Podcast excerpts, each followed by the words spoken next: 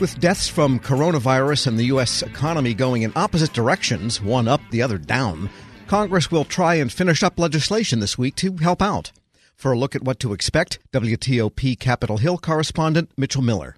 And Mitchell, let's begin with the 49 or so billion dollar appropriation for federal agencies themselves that the administration is seeking. What's happening there? Well, Tom, these federal agencies are looking for billions of dollars in additional funds to deal with the crisis. They have a wide variety of needs, but many agencies are seeking more money to ramp up their telework capabilities.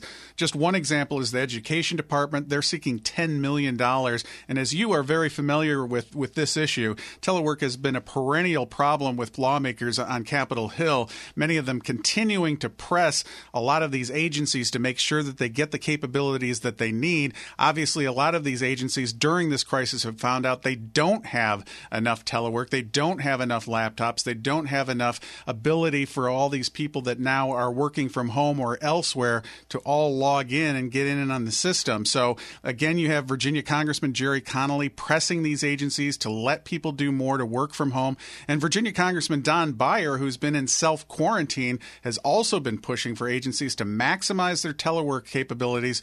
And of course, the abrupt departure of the OPM director, that hasn't helped because there's been, uh, in the view of many lawmakers, some lack of leadership about what actually needs to be done at some of the agencies. And by the way, if a Congress member or a senator or a rep are self quarantining, can they legally vote? They cannot right now. There is no remote system for lawmakers. A lot of people thought that after 9/11 that there would be. There was a lot of discussion about that related to how lawmakers could do that off of the hill, but there was a lot of pushback at the time too and there has been over the years.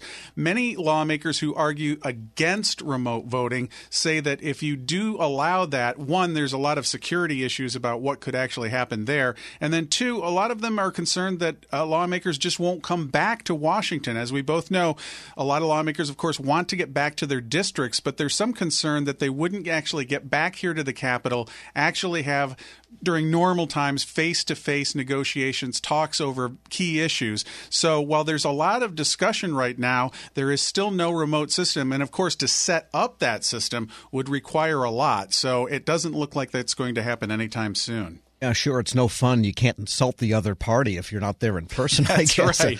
So that bill, though, I guess I misspoke. It's 45.8 billion. Pretty much looks like it's going to happen, but just takes a little more time. Right. It's a supplemental from the White House. So this is got pretty much buy-in from everybody, obviously from the administration as well as the lawmakers. And now the lawmakers are really focused on this overall roughly trillion dollar uh, massive economic aid bill. And I know that there's a lot of areas of disagreement and we can poke through a variety of different issues. But one area that I wanted to highlight that does have bipartisan buy-in is the aid for small businesses. I was speaking with other reporters with Maryland Senators Ben Cardin and Chris Van Hollen about this issue.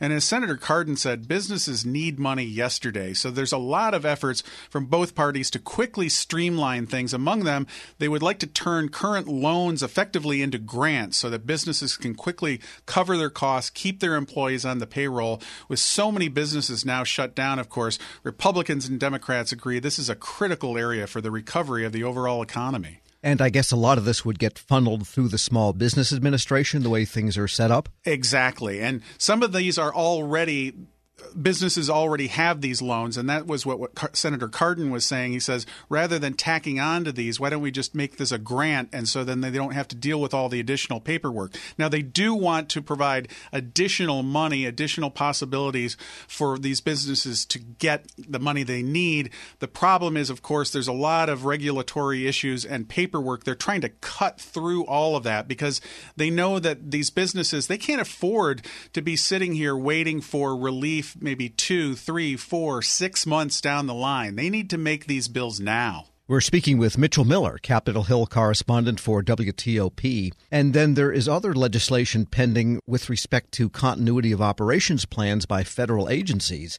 That would get a little bit more uh, sunlight. Right. Uh, Senator Mark Warner of Virginia and other lawmakers are really pushing for this. They sent a letter to OPM pressing the agency to make contingency plans public. They're arguing that uh, they need to reduce what they say is widespread confusion among federal workers and the public over what the plans are. Obviously, a lot of agencies, of course, are juggling a lot of issues related to this.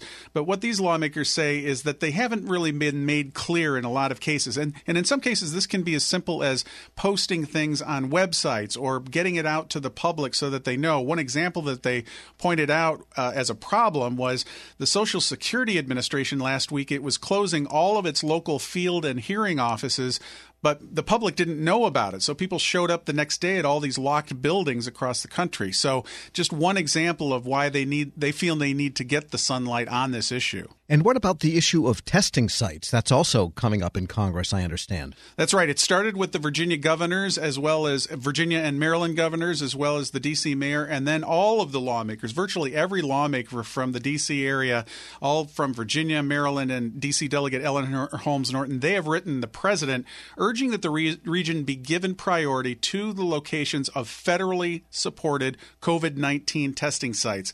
They point out, of course, to the huge presence of federal workers here in the region, including key agencies such as Homeland Security, Health and Human Services, and the Pentagon, and we could go on. But they point out that a lot of federal workers have to continue to work during this crisis, and it's critical to the function of the federal government to make sure people get tested.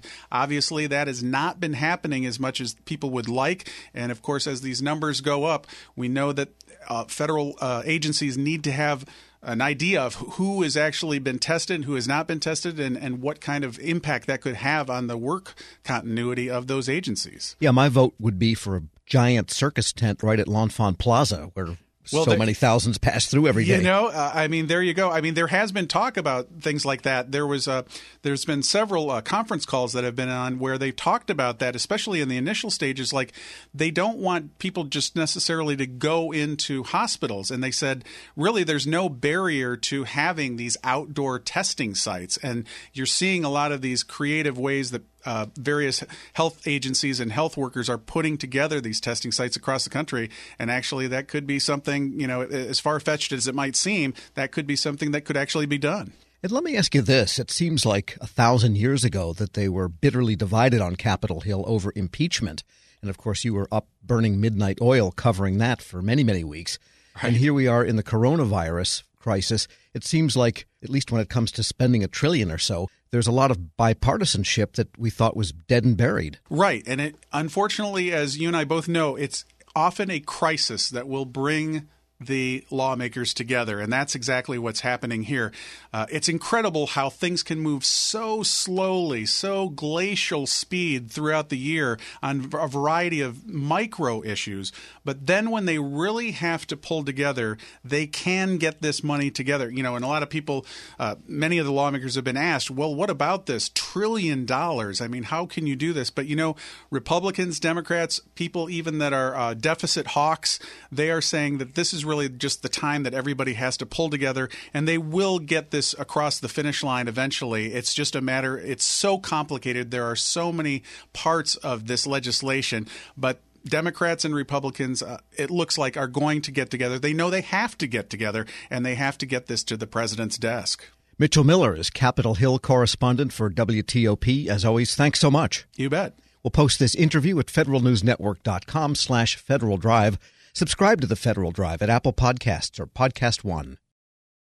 Grab a 30-day free trial of Live by Live Plus, and you'll get unlimited skips, commercial-free music, and all of the podcasts and live streaming events you can handle. Visit livexlive.com slash podcast one to learn more and start your free trial.